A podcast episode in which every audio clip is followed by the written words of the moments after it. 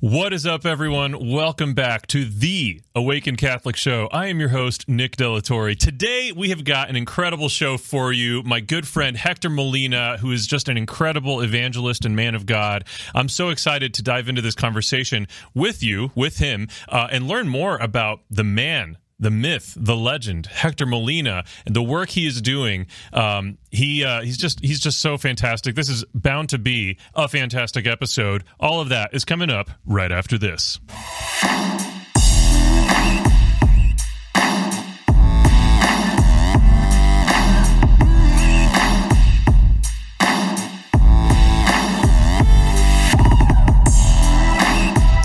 Ladies and gentlemen, welcome back to The Awaken Catholic Show. This is not your grandmother's Catholic talk show, unless your grandmother is amazing. Anyways, uh, before we get into this episode, just a couple of really quick things I'm going to go over. Number one, if you want to support the work of this show and get in on a daily scripture reflection with yours truly, as in me, please join the community of saints. You can learn more about it at the awaken catholic show dot com. As well, Awaken Catholic, as an organization, we've got the Catholic social media alternative for you. Visit the awaken app dot i o to learn more, or just search for Awaken Catholic on your uh, Apple app Store or your Google Play Store.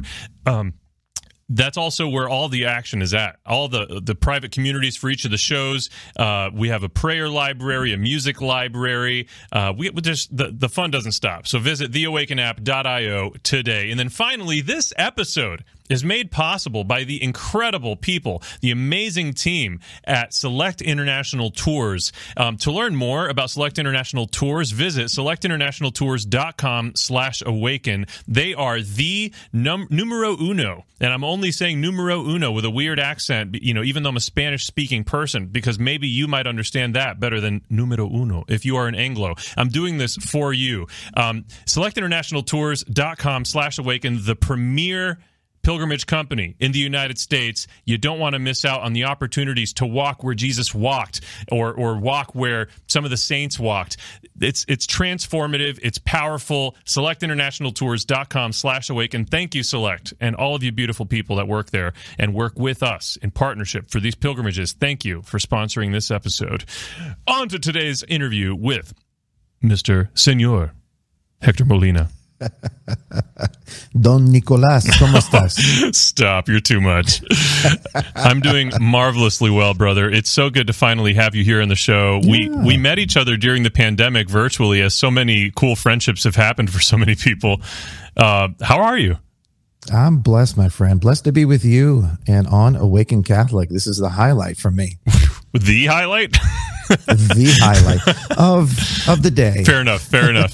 Uh, I was actually, we were going to have met each other recently at the C M N conference, the Momentum yeah. Twenty One um, in Chicago, and then you ended up coming under the weather, and and then you were you, your family was also in the middle of selling your house, buying a new house. Yeah, crazy it's been time, a crazy whirlwind of of a couple of months, and yeah, I lamented the fact that I missed out on that conference, but I was taking in your amazing live streaming, which was incredibly entertaining, inspiring, informing, uh, and and just loved it. So I was grateful that I was able to participate, like so many others, virtually through the live streaming that you were doing. So you just did a fantastic job, and uh, and I know you did the folks at Select International Tours proud. That's oh. actually how you and I met, because I reached out to you Uh, as an admirer of Awaken Catholic and the work that you and your team uh, were doing.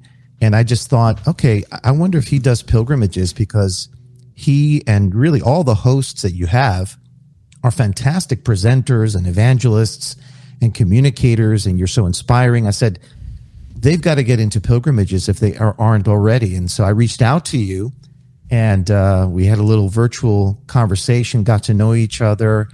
And um, and I just shared with you my experience. I've been working with Select for, for years now, and they really are the premier. They're the best in the business.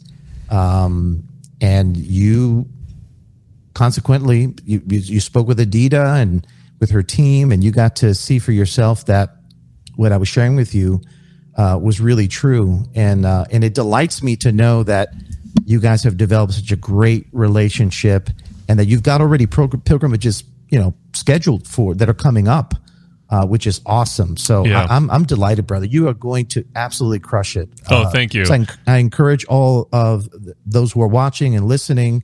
If you've never been to the Holy Land, and I know you have one going to, is it is it France? Yes.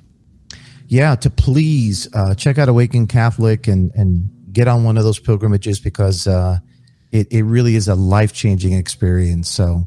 Awesome. Yeah. I, thank you so much for your kind words. I, I, it was a bit much, maybe overstated, but... Um, you're, you're paying me good money. So.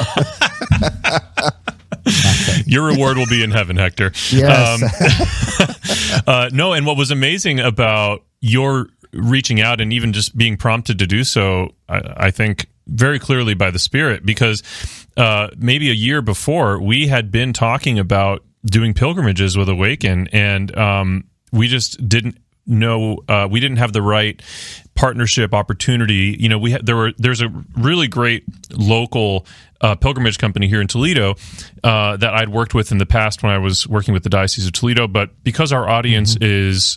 you know, national, and we even have some people uh, enjoying Awaken Catholic content internationally. Uh, mm-hmm. I just knew that at the scale that we needed to to work, like we needed something bigger, so we just kind of put it off.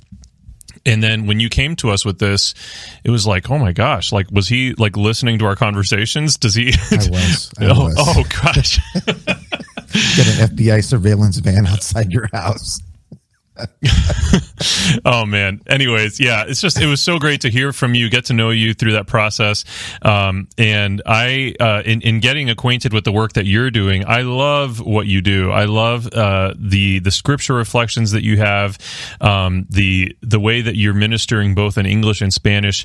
Um, some of the talks that I looked up on YouTube that you gave at different parishes and stuff, like you you just you're such uh, an authentic and passionate lover of the gospel, and and it, it just comes out of your pores, and and um you, you speak so articulately and and just beautifully. You know, the way that you communicate about the gospel is like po- poetry to me. Like oh. I, I just really really love the the sh- the just real love that you have for it, um and it, it really I think makes a, a pretty unique impact on the audiences, congregations that you're speaking to, people, you know, watching live streams or what have you. Uh, so thank you for the work that you're doing. Oh, I want to, that's very kind. No, no, it's not. It's honest. Um, I, I want to kind of dive into the man, Hector Molina. Who are you? Like, where did you come from? Where did you come from? Where did you go? Oh, wow. That's a deep and profound philosophical query. Let me, let me steady myself. Um, just a little snapshot. I am um, a native New Yorker. Uh, you would call me a New Eurekan. A New Eurekan is a Puerto Rican who is born and raised in New York, yeah. which is the capital of Puerto Rico. If you didn't know, there are more Puerto Ricans in New York than in Puerto Rico. Are you serious? Uh, uh, probably. Uh, So West Side Story and was about your family. It was about my family, yes. Yeah. Happy to live in America. Well, I don't know about now, but... Um, yes, I was born and raised uh, on the East Coast, uh, New York City, born and bred in Brooklyn, New York, capital of the world. Um, my parents came over from the island when they were, they were brought over when they were children, met, got married. I'm the oldest of four. Um, we initially were pretty much a, a Catholic in name only family, uh, culturally religious. You know, my parents identified themselves as, as as Catholics, but they really weren't practicing. And fast forward a little bit, my parents, they went through a rough patch in their marriage. And I was the oldest, so I I, I remember the screaming and the fighting and the tension, and it weighed heavily on me. I just remember how traumatic that was, sensing that our family was at the brink of, of collapse. Mm. And... uh I remember that there was a real turning point in the midst of that crisis, and it was evident to me, even at the tender age of, I was probably about ten years old, I could tell that something shifted, because all of a sudden we started going to Mass on Sundays. My parents, they decided to turn to the Lord, and we did something that we had never done before. Every Sunday we would go to Mass, and we would start really immersing ourselves in in things that were related to the Catholic faith. And a real immersion took place and a conversion took place, a real healing of my parents' marriage. And I witnessed that. And although if you asked me then, I wouldn't be able to fully articulate it, I could sense that God was doing, God was responsible for healing our family. And so we just threw ourselves into practicing the faith. They really, I mean, we received the sacraments. I became an altar server along with my brother, and the church, the parish was our second home. And that's something that's not lost on me, that even from that age, I just knew that God was real and that he had healed my parents' um, broken marriage at that point, and consequently healed our family. And so that experience was something that really marked my youth. And later on, as I got a little bit older, a teenager, I kind of went through, you know, the existential crisis that most teenagers go through. You know, who am I? What am I? And, you know, what's the point of life? And what do I want out of life? And you start to kind of push away from um, authoritarian figures. And and so I was an altar server for years. I was the captain of the, captain of the altar servers, loved it, smells and bells and just all of it. It really was a wonderful experience growing up in the church. But then you become a teenager, and it's an affliction that leads you to to ask questions and to want to kind of push back on things. And so I did that. And really, I was at a point where I was no longer enchanted with being an altar server or with even going to church. You know, I believed in God. I I, I thought myself as a, as a lover of the Lord, but I just didn't feel that I needed to continue participating and doing all of that. So just when I was at the point of announcing to my parents that I was going to be no longer accompanying them to Mass, I was no longer going to be serving at the altar, I announced that on a particular Sunday. It broke my mother's heart. Uh, I knew it devastated her. I said, no, I, I believe in God, but I just don't think that I have to go to church and, and go through all of this to, to believe in him or to love him.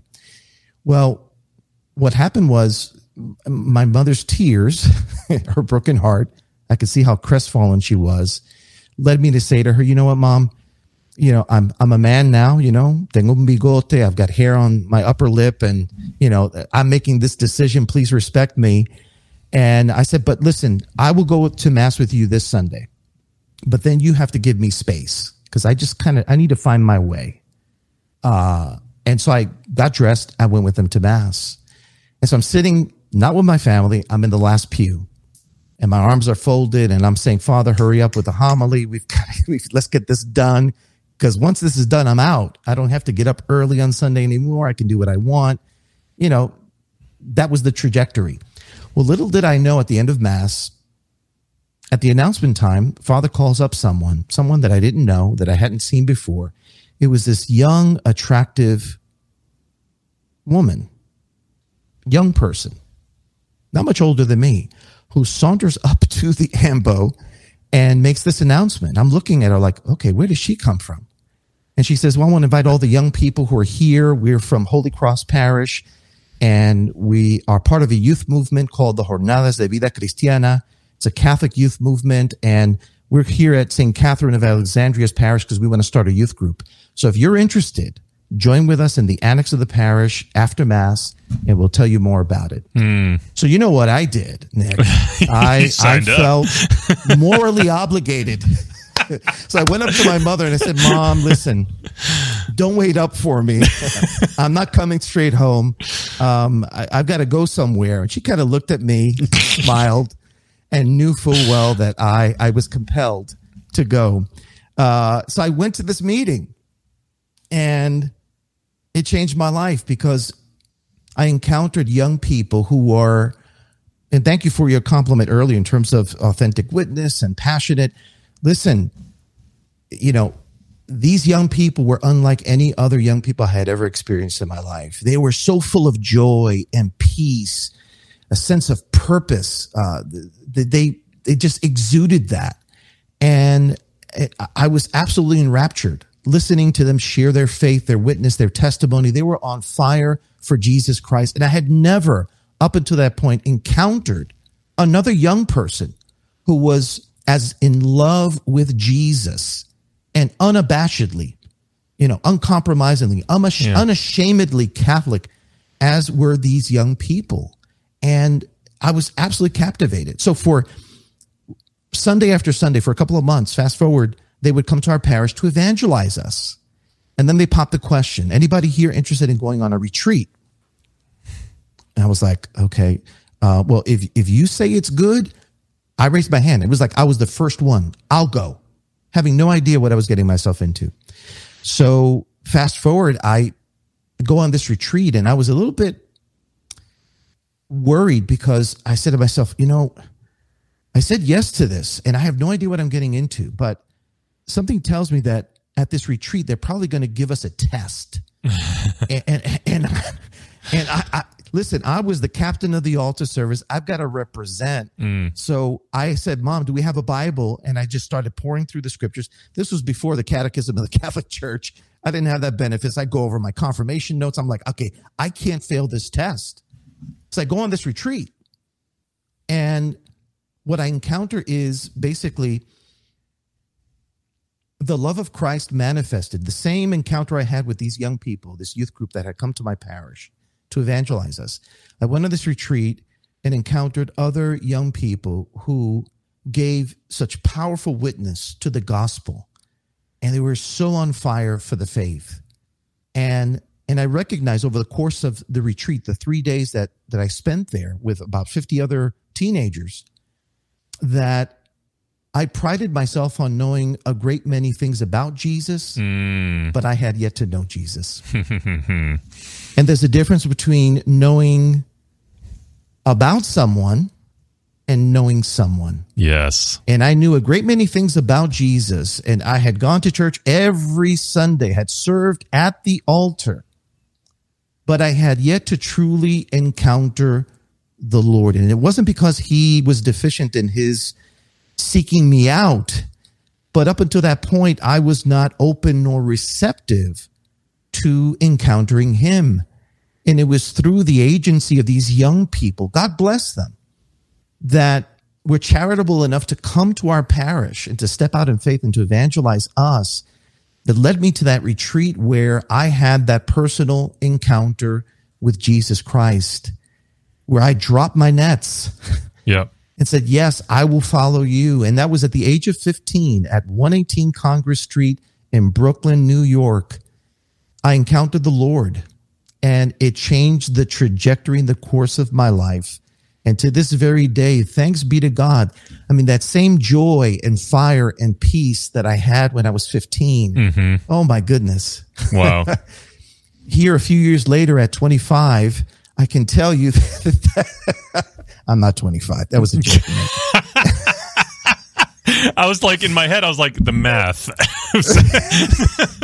Yeah, okay. I'm twenty-six. But anyway, now years later, let me tell you something. That fire is not only burning, yeah, but I mean, what I experienced back then pales in comparison. Yeah. With the fire, the peace, the joy of, of this incredible journey, this jornada that I've been on mm-hmm. for the last several decades. And so that that's kind of what got me started. Yeah. And and eventually led me into into ministry, full-time ministry. I've been doing ministry f- full-time.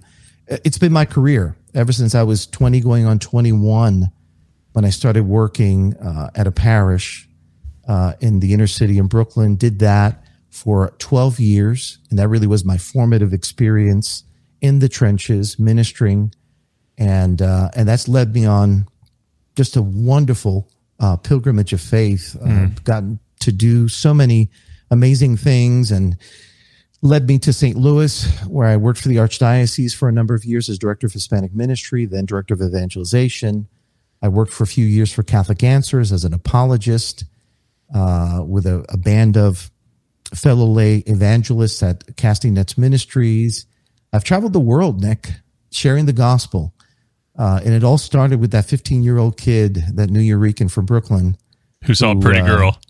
Who saw a pretty girl that led him to Jesus. Isn't it amazing? Like, God God reveals himself and, and works with us where we're at, and he works through beauty, you know, like he does. Uh, properly understood and properly seen, like a beautiful woman or even a beautiful mm-hmm. man, it's like a beautiful sunset. Like this, this is all part of God's creation. And yeah. where it gets twisted is when we lust and, and when we see it as something that it is not, like not a person.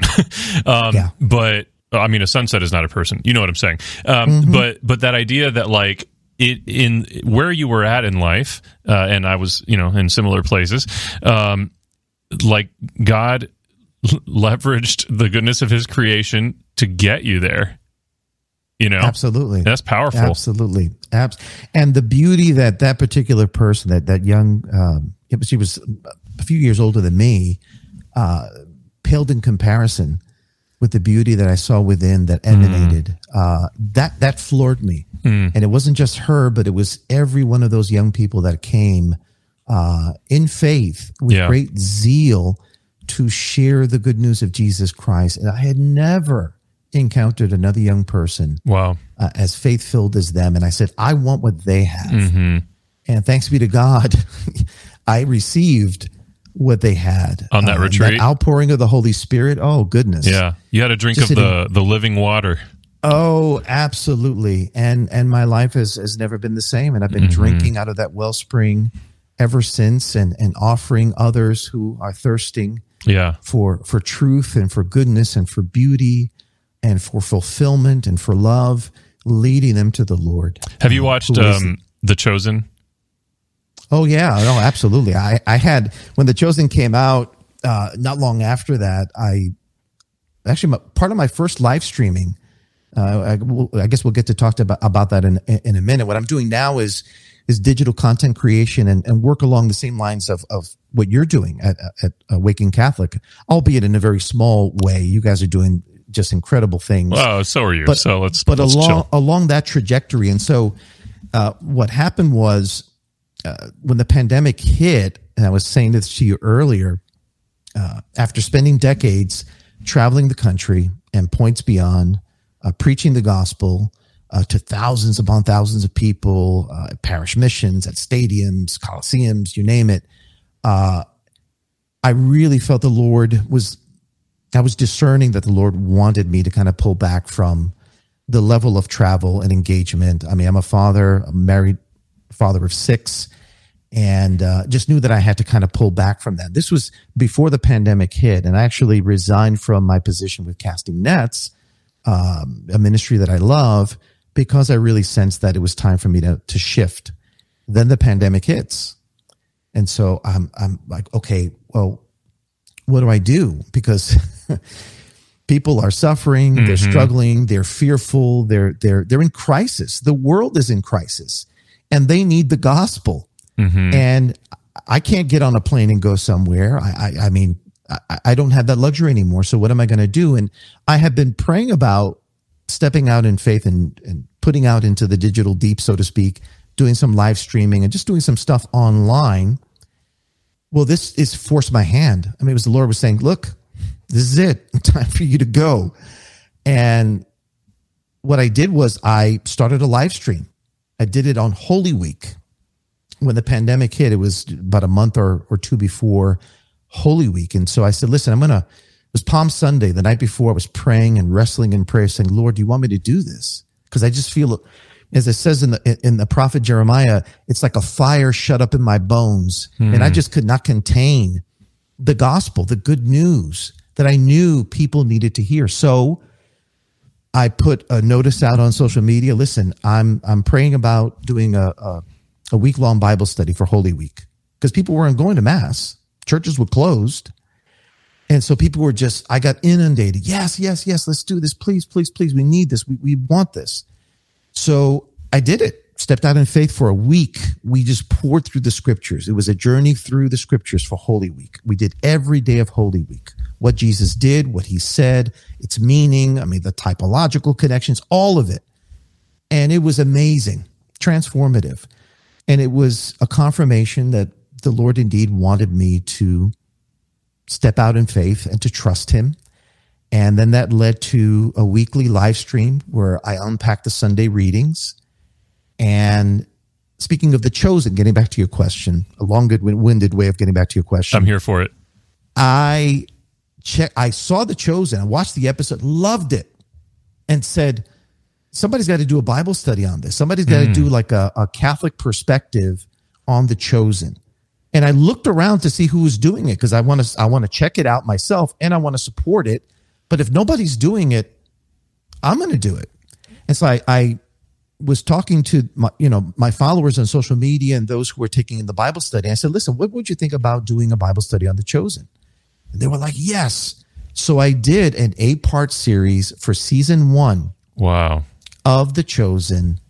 Loved it. And just had such a ball doing it because there's so much, there's so much scripture to mine, and there there are so many things to clarify with regard to the series that this kind of a forum offered me, and the response was amazing. And mm. so I'm I'm hoping to maybe, you know, now that I have a, a bona fide little home studio, I didn't then. I had a, a I had a laptop and a, a webcam. And a little U S B mic, that was it, and a little green screen thing behind me. But now that I've, I've thanks be to God, with, with the support of so many, been able to put together a little home studio, I'm thinking of revisiting and doing season one, uh, all eight, you know, uh, episodes, and then doing season two because I've I've taken in season two as well, and there's just a lot there to explore. Mm. Um, So anyway, so you asked me the question. I'm giving you a very long answer to that question. So you're saying you've seen it. uh, no, I, I love that backstory. That's really powerful. Um, the reason I brought it up is because hearing your story, uh, it made me think of the final episode of season one. Uh, so a friend of mine, Vanessa De Silvio, plays the woman at the well. Um, And oh, really? She, yeah. And, and she just did an extraordinary job of portraying um, Fotina, yeah. someone who has such a, a powerful encounter with the divine um, and, and with the Savior, and uh, a, a very sudden understanding like, I, I need saving, and and you you are that savior, you know, like like this whole uh, the, you know, Greek word of metanoia, where we turn our lives a different direction, right? And mm-hmm. um, she has this radical moment, and and she leaves there never the same, and uh, just in the scene is portrayed with just this. I have goosebumps remembering it. She just did such a great job. Yeah. She's uh, she portrays herself as this woman that like is so overwhelmed with zeal and, and love and excitement, fervor, energy with, with what just happened to her, um, mm-hmm. and this encounter that she just had, that she just has to tell everybody. Yeah, you know, and she's just like yeah. literally telling everybody, screaming, "He knew everything I'd ever done," you know, and um, and I just and season like, two, season two, it picks up with yeah. her. It's a it, it the trajectory.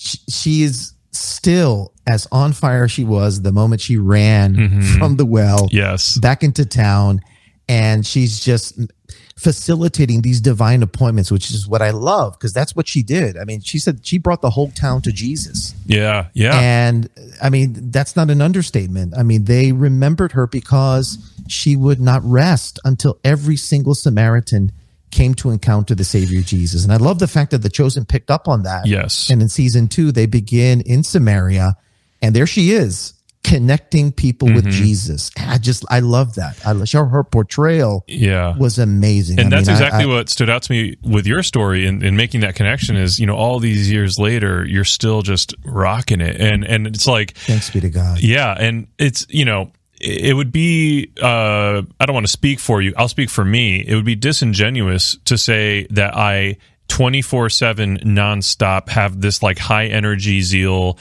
to nonstop be preaching. That That's sure. not reality. Yeah, but, that's not real. But what we commit our lives to and what we spend our days doing, you know, uh, first and foremost, we're married men with children. That's our, our first ministry. But outside of that, mm-hmm. like, what are we committing our lives to? And it's not to say that everybody that encounters Jesus and has a, a radical transformation, it's not to say that everyone in that situation is called to be a preacher uh, in like the technical preaching sense, mm-hmm. but we are all called to be evangelists. And um, if if I'm a car mechanic, if in my life as a car mechanic, I'm not like evangelizing through the way I'm living my life, through the way I'm conducting business, through the way I'm interacting with everyone, um, then we still have, a, I mean, we all still have a lot of, you know, road ahead of us, a lot more work to do, you know, in, in terms of striving for holiness and more, you know, deeper union with Christ. But, um, But yeah, like I, I guess what what makes what it makes me think about is all of my years of work in parishes or at the diocese. Like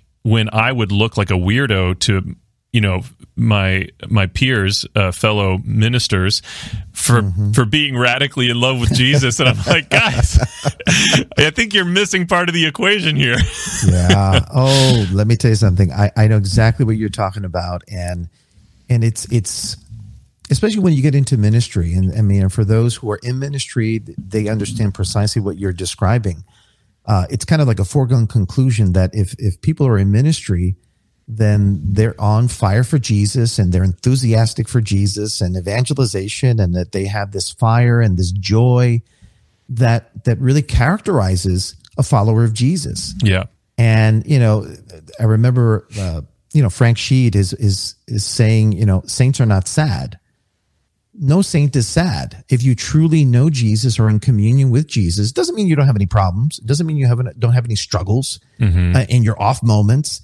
But nevertheless, that that peace and that joy should permeate your life. And the fact of the matter is that as someone who has worked both on the parochial and diocesan levels, I can tell you that's just, it's not the case.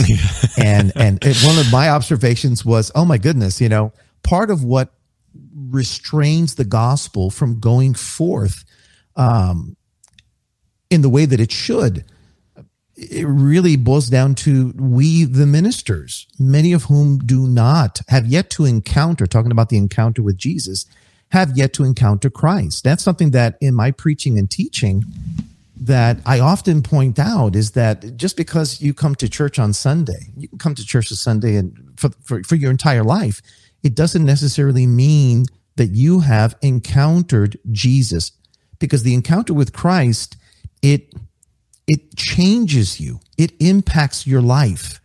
I mean, the encounter with Jesus, as, as I see it, is when you encounter his presence, his power, his love, his grace, his mercy, and that encounter with his presence, grace, power, mercy, yes. love, it leads you to repentance, mm-hmm. and you mentioned metanoia, conversion. Your life is changed. It's impacted because of that experience.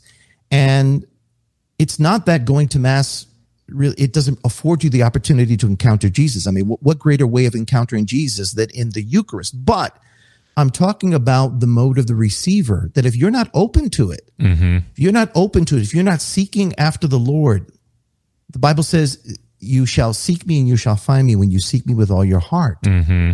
And there are many Catholics, truth be told, many Christians who believe themselves to be walking in the will of the Lord and doing God's will, and that they're they're uber Catholics because they go to church every Sunday. But that is not the sole measure of true discipleship. Yes. And it all starts with that encounter with Jesus Christ that leads us into repentance, turning away from sin, and embracing the gospel. And it changes the trajectory of our lives. And if we look back on our lives and we can't identify moments, okay, it doesn't just happen once. It happens over the course of our lives in different ways. If we can't look back and say, here's a ground zero moment when I encountered the love of Jesus and it changed me. I encountered the, the, the mercy of Jesus, mm-hmm. and it changed me. Mm-hmm. The presence of Jesus, the power of Jesus, the, the anointing of the Holy Spirit, and it changed me.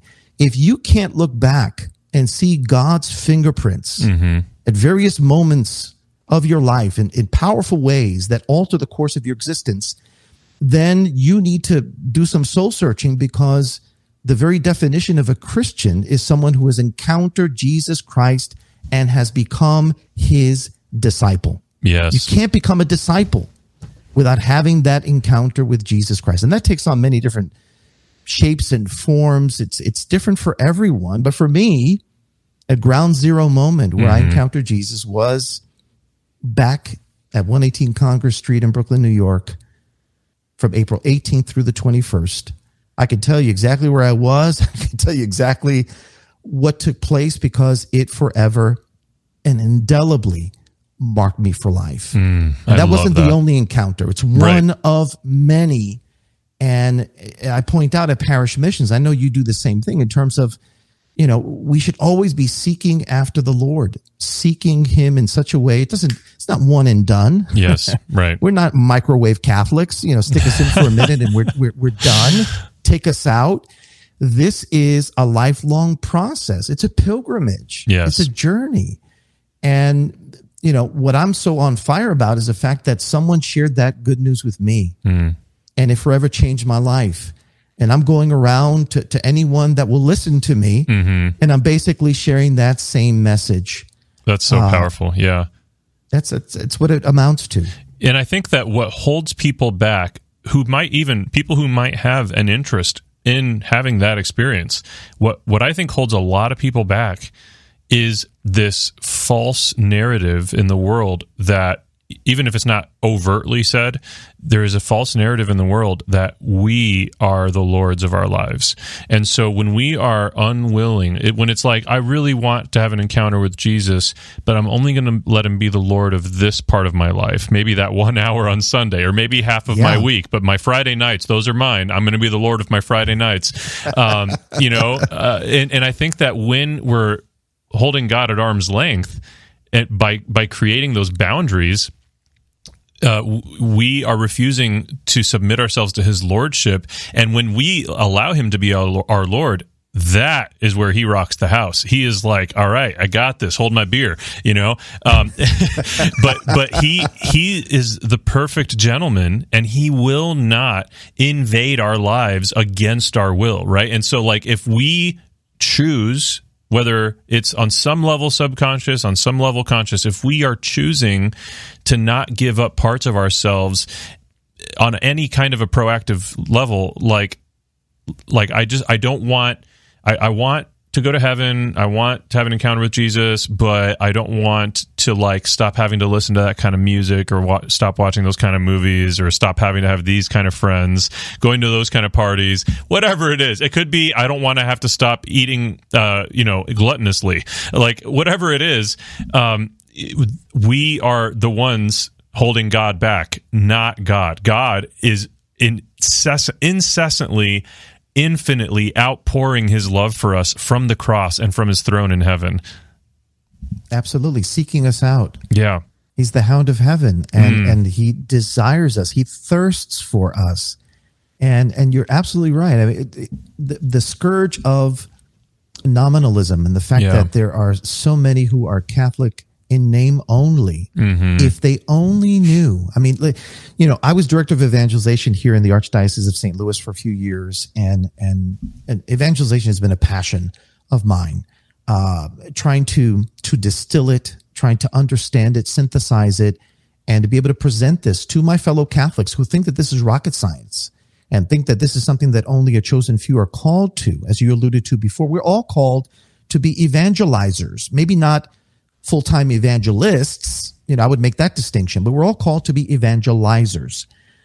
And one of the things that I've recognize, and I say this to to pastors, I continue to say this to pastors, is yes, th- there there must be an effort to reach out, as Pope Francis would put it, to the peripheries, to the margins, and to seek out those who have yet to encounter Jesus, and, and to invite them into the sheepfold.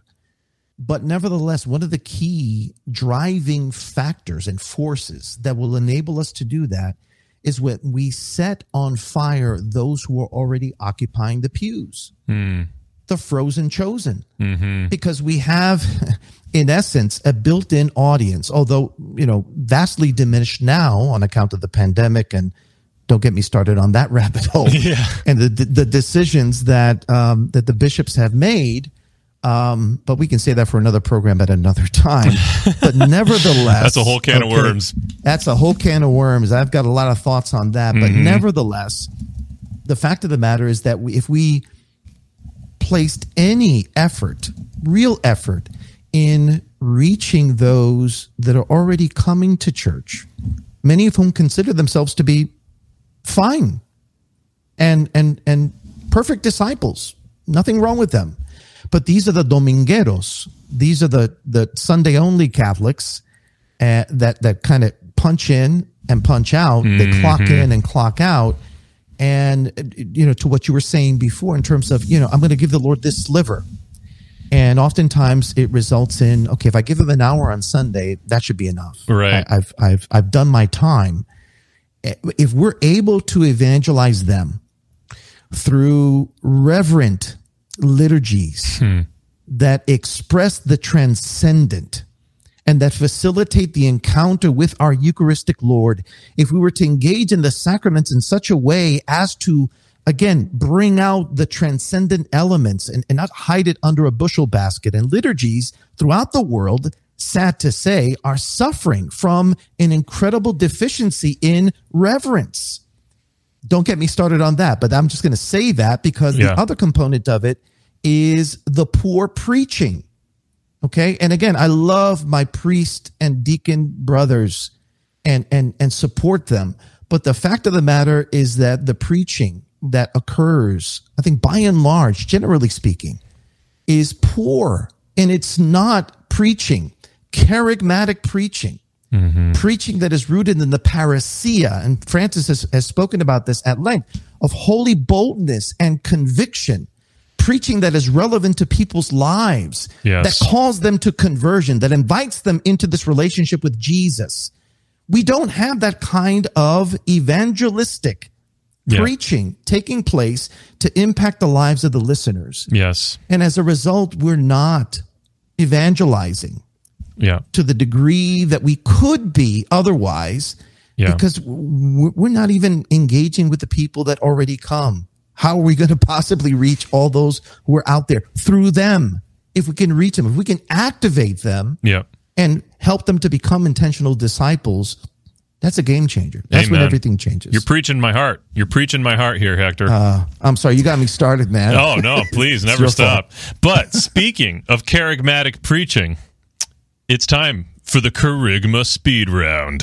Are you ready, Hector? The Kerygma, the Kerygma Speed Round. What oh, yeah, that? baby. Happens every time. All right. You ready? I, I guess so. So, the Go first ahead. question, who is Jesus to you? Uh, how many hours do we have? It's an elevator. You got an elevator's oh length. You can pick how many floors. What is Jesus to me? He's, listen... Jesus is bread for the hungry. Mm. He's water for the thirsty, clothing for the naked. He is the lover of my soul, my all in all. He is the way, the truth, and the life. He is the resurrection and the life. He's the great I am. He's the King of kings and the Lord of lords.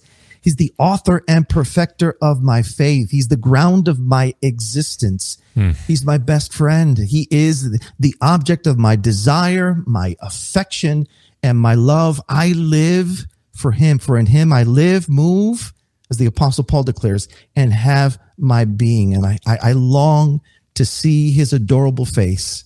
I long to hear that voice of mercy and compassion and love and truth. Don't get me started. How could you ask me that? Oh my goodness, Hector! Jesus. You you just embodied so perfectly oh. and defended so perfectly everything I was saying about your preaching at the beginning of the show. Your your authentic passion and love, and the poeticism oh. of the way you preach. You literally love, just did oh. all of that. Who is Jesus? Oh, Lord have mercy! Oh, I feel like preaching. I love that. All right, question number two. Let's see if you can handle okay. it. Elevator pitch for a life with Jesus. Elevator pitch for a life for with life Jesus. With Jesus, wow, I like that. Uh, well, it's in an elevator, so that's simple. I'll give two seconds. All right, I'm going up to the top. Are you? Oh dang! No, sir, I'm going down. If you could hit floor two. I mean, it's a wonderful metaphor for the spiritual life. It's true. I mean, you get into an elevator and you've got to make a choice, mm. and and obviously people are are, are stuck on many elevators. Um, they're stuck in their lives. Everybody, universally, the human condition is such that we all desire and long for the same thing. We all want to be happy. We all want to be fulfilled. And that's just a fundamental human trait. We're all yeah. grasping after that. And, and obviously, there are many different avenues from which to choose. But when you look up and down the centuries over the course of human history, there is one group of people that have been supremely happy and fulfilled, and they're called Christians. Christians because they have discovered the one true God, Father, Son, and Holy Spirit. They have found the Lord of our lives, the God who created us and fashioned us into existence and who gives us purpose and meaning. When we're not tethered to, when we're not in communion with the one who made us, then how can we understand who we are and what we were made for, what the purpose and meaning of our life is? How do we know which way to go unless we have that direction from the one who made us? And so my appeal would be that you would look at Christianity, look at Christians, because as I said before, when the annals of human history, when you consider those who have been truly and supremely happy, even in the midst of pain and struggle and suffering, the one group that emerges time and time again are Christians, because they know the author of life, mm. they know the designer, and they know themselves to be fearfully and wonderfully made, that God has created us for a reason and for a purpose. He has a plan for our lives. We just have to discover the truth of that plan. And the church that Christ founded offers us that plan and that truth that leads to true happiness. Amen. So I ask you again, are you going up? Because I'm going up to the top. You, of all the guests I've ever had, you're the only one that has taken advantage of the analogy or the uh, allegory there to that to that extent. Um, I love that response. That's really beautiful. Uh, and you kind of gave a little teaser for your answer for number two, uh, the third question here in the Kerygma Speed Round. What's your elevator pitch for life specifically as a Catholic? As a Catholic, okay. As a Catholic, well, I mean, it's it's rather simple. If we're if we're predicating this on the the, the answer that I gave before, mm-hmm. the fundamental truth is that there are many quote unquote churches that proclaim the gospel, that proclaim what they claim to be the truth. But when you scratch beneath the surface, you recognize that there are profound differences between these quote-unquote churches. Mm. And if you're looking for a church, if you're someone that has embraced the truth of the gospel, embraced the truth of Christ, then you want to be associated with the body of believers that is more closely and most closely associated with and in communion with the founder, who is Jesus Christ. He's the one that said to Peter, upon this rock I will build my church, yeah. singular, not plural. And furthermore, when you look at the New Testament, you look at the Acts of the Apostles, you do a little investigation, you see that there are certain hallmarks and characteristics of the church. And if you were to survey all the churches on God, green earth, there's only one church that lines up and matches up perfectly with what we find in the Acts of the Apostles, and coincidentally, happens to be a church founded by Jesus Christ, and that is the one holy Catholic and Apostolic Church. Why would you go anywhere else to be in communion with and in relationship with Jesus? Where? Why would you go anywhere else for the preaching of the gospel and for the full means of salvation than the church that Jesus founded and endowed with saving, salvific power? Because in and through the church, Christ ministers to us and continues his work of redemption in the world. Wow. Amen. Amen to that. And and you also made me think about uh, a passage that uh, isn't brought up enough in the Gospel of John, chapter seventeen, where Jesus is praying for the church.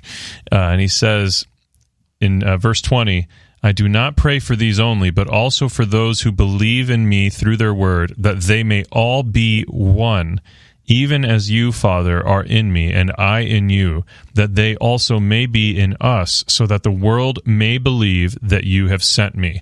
And I've I've contended for a long time that it is our disunity as a result of the Protestant Reformation and other, over the years, heresies and stuff. It is, it is when we are disembodied as the body of Christ, uh, dismembered, rather, Uh, through the Reformation and through all these divisions, now tens of thousands, some people th- say thirty thousand, some people say fifty thousand denominations.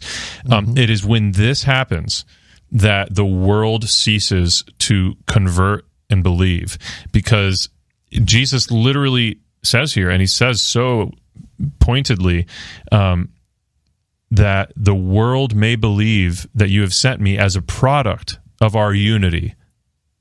And we don't got it. It's not there anymore.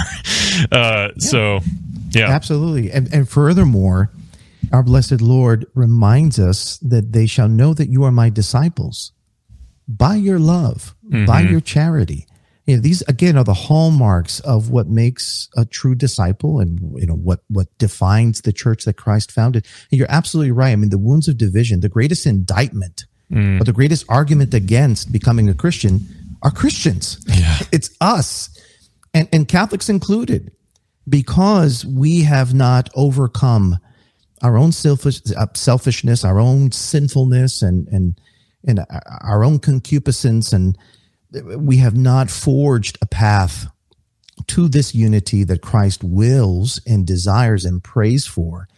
And, and really, that is a tremendous argument against Christianity, is, is, is that division that you describe. And, and I, I pray every day, as I know you do. And really, the intent and purpose of our programming is not just, it's not just for Catholics, but I certainly pray, as I, I'm sure you do, that non-Catholics are able to tune in and are able to glean from what we're offering, and that that would lead them into an exploration of the one true faith, which is the one Holy Catholic and Apostolic Church.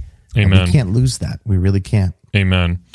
Uh, and you mentioned earlier liturgy uh, and the importance of a, of a transcendent liturgy in evangelization. I totally agree. Uh, you know, I'm going to touch on something a little touchy here.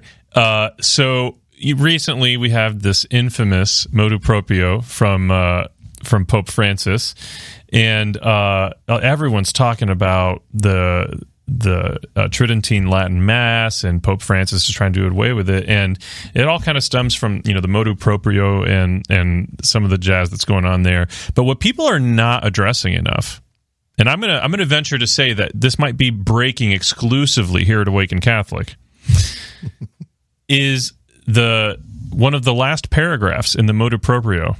Okay, did you read it? Yes.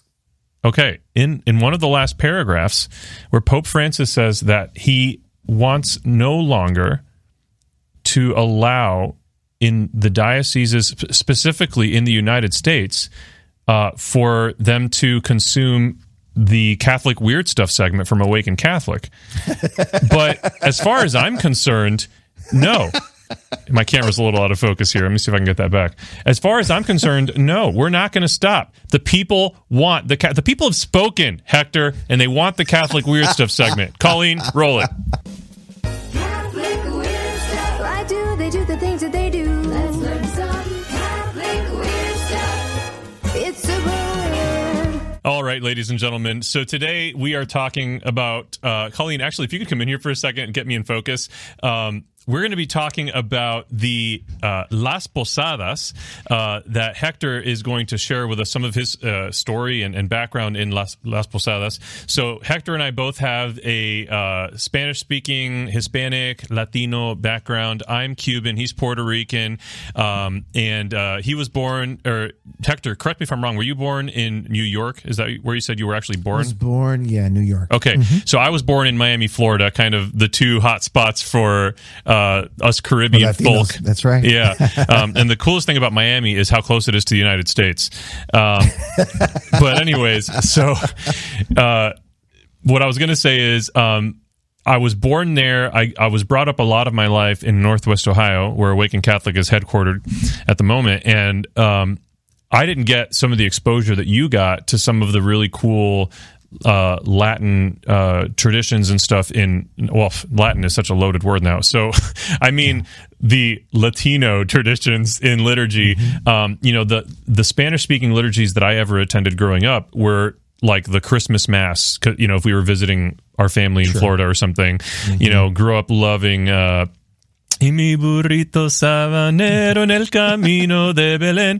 Uh, si me ven, si me ven. And there was like this really depressing song that I don't know why they ever made this a kid's song. It's like uh, uh, this little little girl crying to her mom about why there's no presents under the tree. And it turns out that it's because they're really poor. It's like, Mamá, ¿dónde están los juguetes? Será que el niño no los trajo? Something, something. And the mom's trying to come up with some reasons to blame Jesus for not mm-hmm. having the presence instead of the fact that they're poor. Anyways, mm-hmm. that's that was my exposure to Spanish uh, liturgy. Um, but you have some really cool experiences with this uh, stuff called Las Posadas. Tell us about Las mm-hmm. Posadas. Yeah, you asked me for this particular segment, which I think is fantastic, and I would disagree with, uh, respectfully, with the Holy Father regarding this motu inappropriate. Uh, as long as it's respectfully. I don't want to yes. get canceled. Of course. Yes. uh, I thought, you know, just given our, our, our shared background, that and, and the fact that we're having this conversation, that I was thinking about all the, you know, Catholic weird stuff. It came to mind just my experience going back when I was a, a kid growing up. And as I said, we we were very, very religious. We were uber Catholics and we lived in. And one of the defining experiences that I had over a number of years, which for me, not only marked me spiritually, but also culturally, because I grew up in New York City, uh, native New Yorker. Uh, we spoke predom- predominantly English at home. I didn't speak a lick of Spanish. And so I'm not a native speaker. It's something that oh, wow. that came much later, actually. And, and my ex- my participation in the Catholic faith, going to Mass on Sunday, and really just immersing myself in the community there, the Spanish-speaking community, it was an enculturating experience. I marinated in the Latino culture, popular piety and religiosity and all of that, and the language.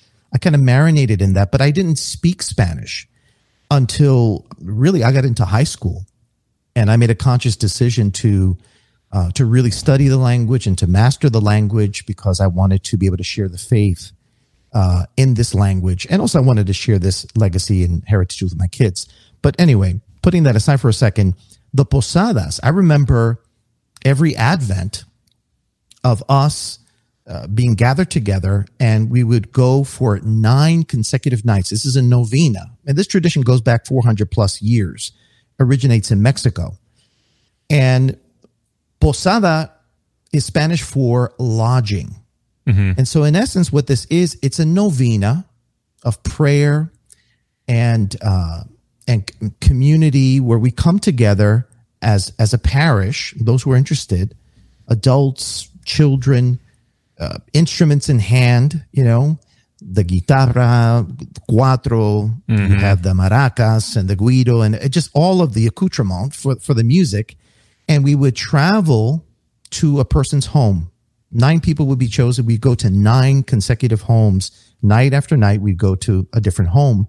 And we would sing these religious songs. And we were kind of reenacting the journey of Mary and Joseph with the child Jesus as they were seeking posadas, they were seeking lodging. Remember, they mm-hmm. were knocking on the doors in Bethlehem. So we kind of reenact that. And there's a little dialogue that happens, you know, en el nombre del cielo pedimos posada. And the person responds. And so there's a back and forth. And then they give us entry. And so they're welcoming us in, which is what we should be doing, welcoming the stranger, welcoming mm-hmm. the Lord into our midst. We'd go in, and it was a party. It was a, a, a just a fiesta. So we would sing, we would dance, we would um, share food, and there would be candy for the kids. And it was just a celebration for nine consecutive nights leading up to Christmas. This is not even Christmas season. And I just loved it because of it was a community building uh, experience where you, you just, you got to know people, and we got to celebrate our faith and, and our love for Jesus and, and, and our hope during the Advent season. And it was just something that I, I, I will never, ever forget, uh, because of the mark that it made on me on a spiritual level yeah. and also on a cultural level. Cause I got to learn so much about this, this patrimony, this spiritual patrimony that we have, and that our music, you know, mm-hmm. it's so vibrant, mm-hmm. it's so dynamic. I mean, when you go to a Spanish language mass, people sing mm-hmm. and there's feeling and there's passion, and and and he, the language is so rich and just so vastly textured. And so I began to appreciate that, and that that really led me to wanting to learn the language, to master it. And it, again, it's something that I just thank God for, that I had that experience. So that has to be that has to be the coolest novena experience it is. ever. It's the most awesome novena. It really I'm is. I'm so upset that I've never heard. See, I, when you mentioned La Posada, uh, in my head, I was like, the only La Posada I know is the homeless shelter in Toledo where my mom used to volunteer. Like, and so when you were like, are we going to talk about, when you said that, I was like, are we going to talk about homeless shelters on the show? Like, I mean, and that's fine. No, but, no. Uh, You're talking about, listen, nine consecutive nights of eating sumptuously, mm. of, and as a kid, you know, having treats and candy and being able to play with your friends and being able to play the maracas. And they would, you know, call the young people to, to, to hit the bongo and, and the congas and, and to get involved. It was, it was awesome. Yeah. I mean, it was, I just so appreciate the experience. That wasn't just like, you know, once, once every ten years. This was every year we looked forward to Las Posadas and, and singing aguinaldos, which are, you know, Puerto Rican Christmas carols that we would sing. And so we brought our cultural experience and ethos to each of these gatherings. So, you know, wow. the Cuban parishioners, the Dominicans, the Puerto Ricans. I mean, we had, as Caribbeans, we had that, that kind of, yeah. uh, that synthesized cultural ethos, but we yeah. all brought that together, and it was, it was beautiful. Absolutely. That's amazing. Beautiful. I'm so happy for you, yet envious that I've never gotten to experience that and never been enlightened to it up to this point. Oh, so, listen, there's got to be somebody out in Toledo. We, we got to get you hooked up yeah. because it's it's a it's a wonderful, wonderful experience. That is really so cool. Is. Thank you for sharing that with us, Hector. Yeah. Uh, so La Pos- Las Posadas, you heard it first here, folks. Uh, party for nine days leading up to Christmas, and it's a prayer. I'm um, there. I love that so much. Uh, okay, so Hector, let's talk about uh, your ministry, what you're doing now in, in the, the digital realm for evangelizing through it, um, and you wanted to also talk about this Upper Room Studios. Um, I have your website pulled up here. My iPad is almost dead, so I don't know how long I'll have it put, pulled up here, but I, I love... Um, you know, you, you bring so much to the table, and I think that you've done such a good job of uh, portraying... Uh, portraying is the wrong word. Organizing um, how uh, how you deliver some of the stuff that you're doing here. Uh, your website is very well laid out. I, first of all, it's Hector Molina dot com if anyone wants to visit it. Um, so talk to us about what you're doing with this.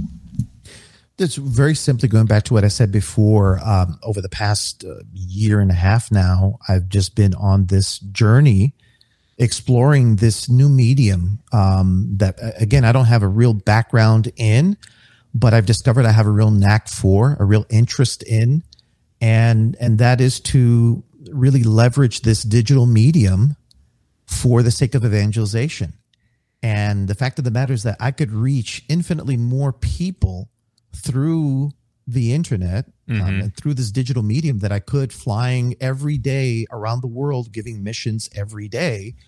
Uh, and really up until this point, I had not ventured, I had not immersed myself or explored uh, doing this in any concrete way. And so the pandemic kind of forced me yeah. to just go in head first. And like I said, I was armed with with a, a an old dying laptop and a U S B mic, a little green screen behind me. And what happened was it just snowballed. And thanks be to God, wonderful people out there who have been so supportive of me and who encouraged me. I mean, after the first, you know, that Palm Sunday leading into Holy Week, that first Bible study, I got calls, texts, emails from those that participated, friends of mine that said, listen, you you you need to do this beyond Holy Week. Mm. And we'll support you. We'll, we'll, we'll, whatever we need to do, get you the equipment you need. Wow. And so we put together, a, I said, you know, I'll, I'll fine. If you're interested, let's pursue this. Because I know I can't do it on my own. And so I launched a GoFundMe. We raised ten thousand dollars to get the initial equipment to get this started. And then I've just been elaborating and developing, um, the programming, and really it began with this Bible study that unpacks the Sunday Mass readings. And so I do that every week, and um, and I've got it on YouTube. If you wanted to go to HectorMolina.live forward slash YouTube, I've got a YouTube channel for Upper Room Studios. I do these Bible studies, and that's just the, the kind of the flagship um, offering for now. I've got many other podcasts that I'm that are in development now, and uh, and many other things to offer uh, for the future. And so I named it Upper Room Studios because I, I had to name it something, and I prayed about it, and I said, okay, I'm going to name this studio and what's produced here. And the image that came to mind was the Upper Room, because it's a place of encounter with Jesus. Yes. It's a place where they celebrated the Last Supper. It's a place where the Holy Spirit came on Pentecost. It's the place of the, the, the meeting of the apostles with the Lord that changed their lives. It was, it was the site of the resurrection, the post-resurrection ex- appearance of our Lord there. And so this humble little home studio, and trust me, this is a very simple little setup, I just offer it to the Lord as kind of a digital upper room, that if people were to go to my YouTube page or my website, that they w- that would be a place of, of digital encounter where they would be able to experience the power of the Word of God and mm-hmm. would be basically nourished by the truth of the gospel and the teachings of the Catholic faith. So, I mean, that that's in it in a nutshell. Very simple initiative, and it's in the Lord's hands, and whatever He wants to do with it, I'm just going to continue to produce this content and and um, and just trust in the Lord. So if those of your listeners and watchers who want to um, partake of that, please uh, visit Hector Molina dot com, check me out. Yeah. Uh, and and I, I hope that what you find there edifies you. So I, I pulled up your YouTube channel here right now, and I, I think, uh, number one, you keep saying, oh, I have this simple studio. Bro, You, you've made it look beautiful. Like it, it's you, it's a great setup. Um, you know, you have some automated camera changes that happen. You have uh, really pretty lighting. Um, it's just, trust me, viewers uh, and listeners, if you're just listening, you're missing out. Viewers, if you're looking at Hector right now, he looks great, but this isn't even half as good as what he generally makes his live stream stuff look. He had to turn off some oh. of his cameras for our interview, or his lights. You, you, you are most kind. And one of the things that you and I have in common is, and again, whatever we do for the Lord, we do to the best of our ability. Mm. I'm a firm believer in that. Mm-hmm. Uh, and with something like this, one of the things you and I, we've discussed this before, uh, is the great shortcomings of of a lot of, of digital media that's put out there uh, by other Catholics. And again, this is no knock on them. God bless them for their efforts. Right. But oftentimes it's real, it's not what it could be. If more time and careful attention and, and investment were placed, it could be so much more beautiful, so much more impactful.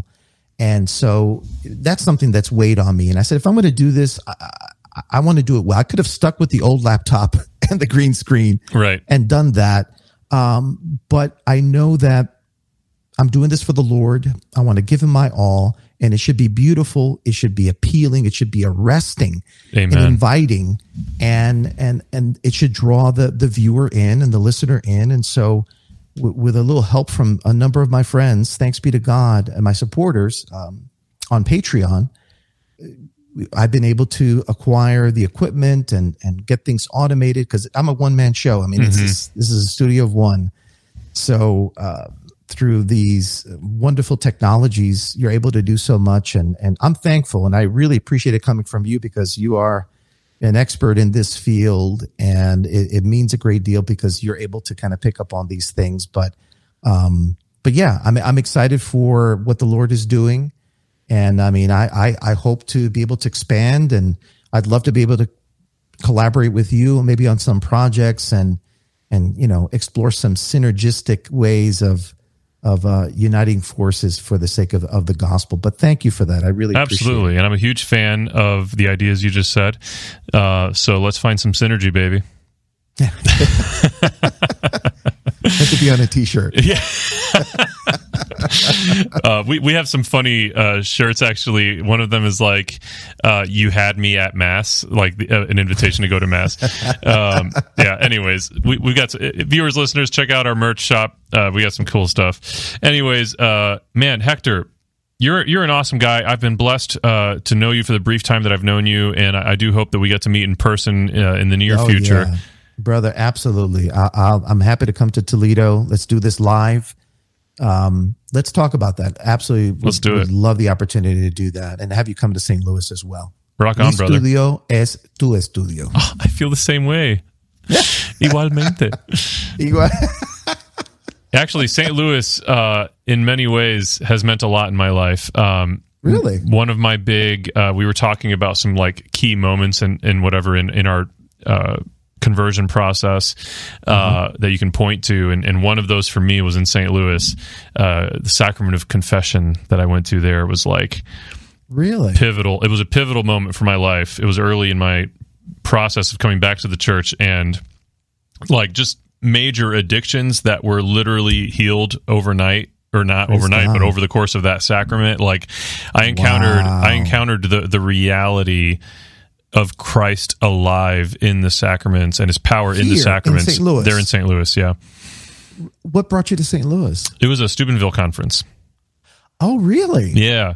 Oh, praise God for that. Yeah, man. So I was actually a, a freshman in college. No, I was a sophomore in college. I was a something in college, and um, I was definitely too old to attend a Steubenville conference as a high schooler. And uh-huh. so the the priest uh, that I had talked to a little bit about some of the journey that I was on, um, he invited me to come as a chaperone to get me there. And I had no business chaperoning high schoolers as a, you know, a barely out of the atheistic woods guy. Uh, mm-hmm. But man, it was, God knew what he was doing.